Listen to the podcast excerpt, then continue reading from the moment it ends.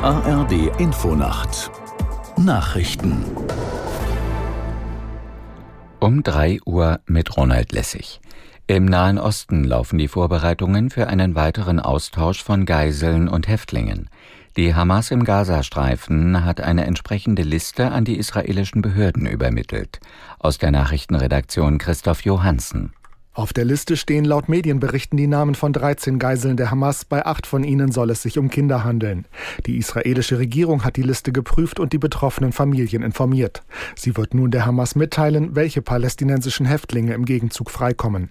Anfang Oktober hatten palästinensische Terroristen vom Gazastreifen aus Israel angegriffen und etwa 240 Menschen als Geiseln verschleppt. Die ersten 13 Israelis kamen gestern frei, unter ihnen vier Doppelstaatler mit deutschem Pass, außerdem zehn entführte Thailänder und ein philippinischer Staatsbürger. Die Gewerkschaft Verdi will langfristig auf kürzere Arbeitszeiten im öffentlichen Dienst hinwirken. Gewerkschaftschef Wernecke sagte der neuen Osnabrücker Zeitung, auch mit Blick auf die Attraktivität der Arbeitsplätze gebe es hier Handlungsbedarf. So gebe es im öffentlichen Dienst längere Arbeitszeiten als in der Privatwirtschaft. Für kommendes Jahr kündigte Wernecke an, unter Mitgliedern eine umfangreiche Befragung zu dem Thema zu starten. In den laufenden Tarifrunden fordern die Bahngewerkschaft GDL und die IG Metall kürzere Arbeitszeiten bei vollem Lohnausgleich. Der Städte- und Gemeindebund hat sich dagegen ausgesprochen, die Fahrtüchtigkeit von Senioren ab einem bestimmten Alter grundsätzlich zu überprüfen.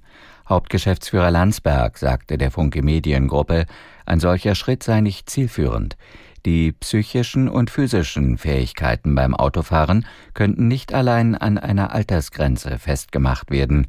Hintergrund sind Pläne der EU-Kommission, wonach Autofahrer ab einem Alter von 70 Jahren alle fünf Jahre den Führerschein auffrischen müssten. Dabei soll auch der Gesundheitszustand abgefragt werden. Bayern München hat vorübergehend wieder die Tabellenführung in der Fußball-Bundesliga übernommen. Die Bayern siegten beim 1. FC Köln mit 1 zu 0. Aus der Sportredaktion Lars Bente. Es war wieder einmal Stürmerstar Harry Kane, der für diesen insgesamt doch recht glanzlosen Sieg des Rekordmeisters sorgte. Der Engländer hat in dieser Bundesliga-Saison nun schon 18 Mal getroffen. Der FC Bayern ist vorerst Tabellenführer und die Kölner, die das Spiel bis zum Ende offen gestalten konnten, rutschen durch diese Niederlage auf den letzten Tabellenplatz. In der zweiten Liga kann der Hamburger SV seine Heimspiele weiterhin gewinnen. Gegen die abstiegsbedrohte Eintracht aus Braunschweig feierte der HSV einen 2 zu 1 Erfolg. Außerdem trennten sich Hannover 96 und Hertha BSC 2 zu 2. Die Berliner, die hatten zur Pause noch 2 zu 0 geführt. Das waren die Nachrichten. Das Wetter in Deutschland. Am Tage im Nordosten heiter, sonst häufig Schauer, minus 2 bis plus 9 Grad. Es ist 3.03 Uhr. 3.